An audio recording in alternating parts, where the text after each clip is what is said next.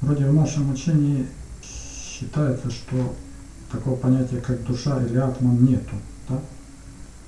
Кто-то перевоплощается, ну там возникает новая личность, кто-то переживает наследие кармы, а кто? Вот он из воплощения в воплощение. В буддизме аккуратнее относятся к такой категории, как э, душа и я, потому что здесь есть опасность того, что люди могут э, прилипнуть к идее эгоизма. Когда люди, бывает, читают, размышляют, э, говорят вот, в духе того, что я, душа, человек, личность и так далее, то очень быстро они тогда переходят к рассуждениям по типу вот я хочу, я могу и так далее. Они привязываются к идее эго- эгоизма. У нас не полностью отрицается это, да? В буддизме, когда это же буддийская философия, она старается в первую очередь достичь того, чтобы у человека не возникало привязанности к какой-либо идее. И вот когда это были всегда в буддизме традиции, работающие учителя старались э, объяснять так, чтобы ученик мог э, не привязаться ни к одной из крайностей. Иначе он превращается тогда в фанатика, который просто утверждает какую-то идею. Одни могут утверждать тогда идею «я», другие, наслушавшись, могут утверждать идею «не я». Но в итоге это все равно тогда возникает лишь привязанность. То есть это человек превращается в такого религиозного фанатика, который уверенно повторяет какую-то фразу.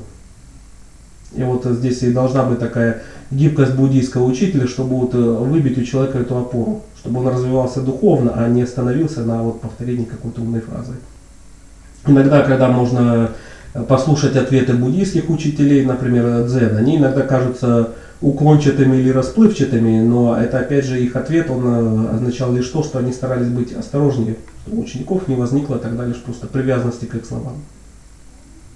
Ну, например, там у одного учителя многие его ответы и лекции, они сводились к объяснению, что это ум. Все, что бы он не объяснял, он объяснял это ум. По прошествии 30 лет обучения он э, вдруг стал утверждать, это не ум. Многие ученики тогда пришли к замешательству.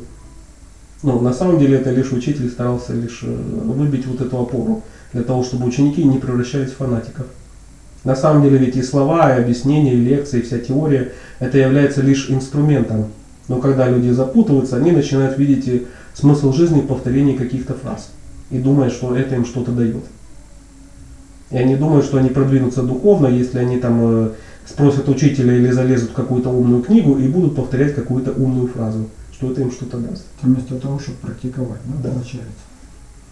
И тут возникает тогда та- такая же именно опасность привязанности, что ученик может считать авторитетным какую-то, например, книгу или, там, например, слова учителя своего. И он может запросто к ней привязаться. Это ж учитель сказал, это ж в той умной книге написано.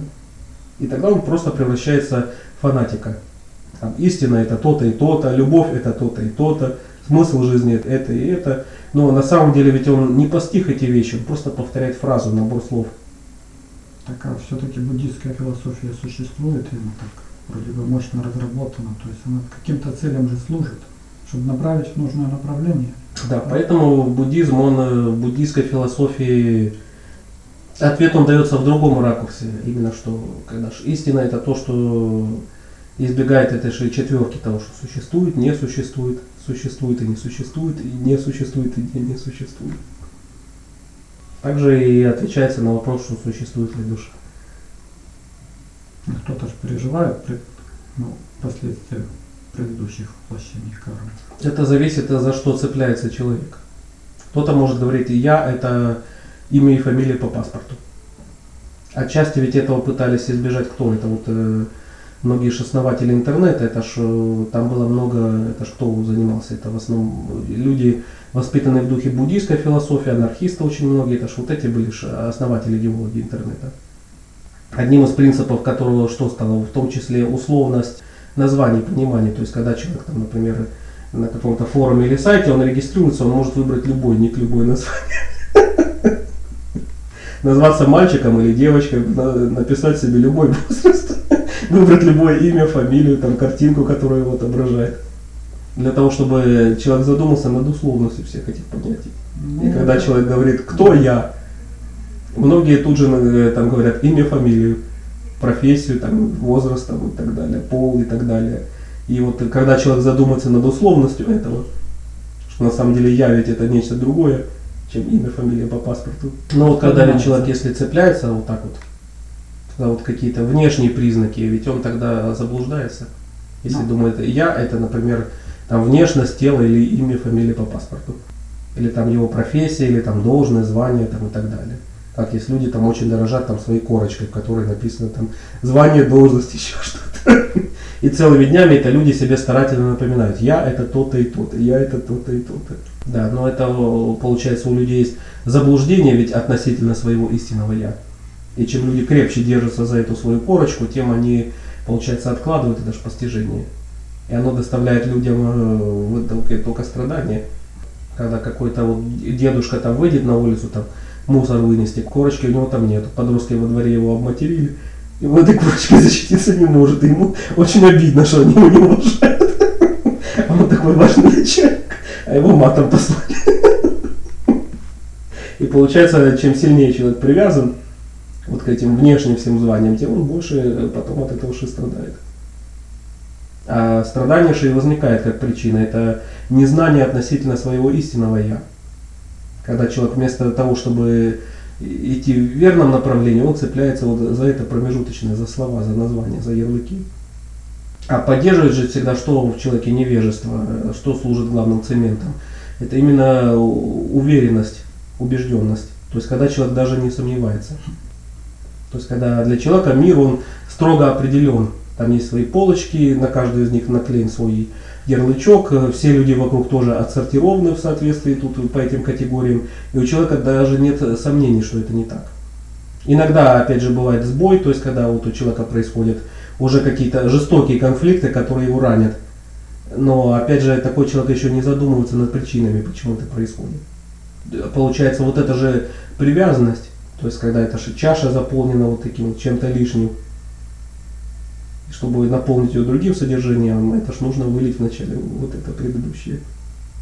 То есть человек э, только лишь тогда, когда начинает э, сомневаться, а правильно ли мое мировоззрение, а правильно ли я воспринимаю мир, в действительности ли, что истина или счастье находится там в корочке или в чем-то другом.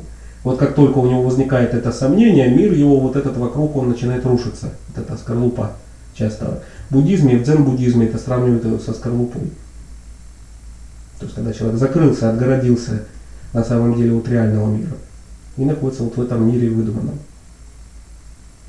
И только вот когда бывает с человеком происходят какие-то такие э, определенные события, он задумывается. Ну, например, там, для кого-то, например, там, может быть, смерть близкого человека послужит таким событием. А без события человек может задуматься? Без внешних толчков? Без такой критической ситуации? Ну, это у человека, опять же, как правило, нет даже сомнения не возникает. Вот эта именно убежденность, она все полностью цементирует, скрепляет. У человека даже нет сомнений, что это не так. В его мире там есть просто люди, которые это все как бы понимают, это у него такие, тогда это умные, правильные люди, и другие это люди глупые, которые просто неправильно ведут себя по этим правилам. Он не думает, что это его игра, на самом деле это лишь все в рамках скорлупы. И на самом деле ведь это лишь он сам себе все это нафантазировал.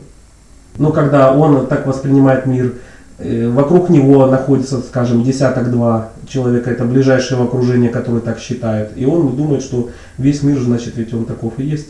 Это потому что так считаю я, мои коллеги по работе, родственники и Значит, соседи. дальше там то же самое. Да. там.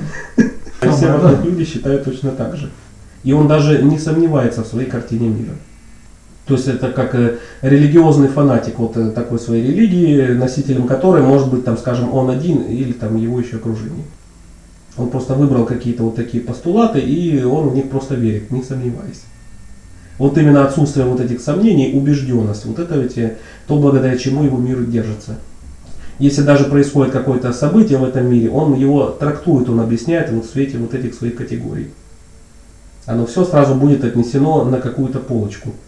Например, там свои, чужие. Этот значит такой-то, а этот такой-то, а этот больной на голову и так далее. У него все строго будет отсортировано.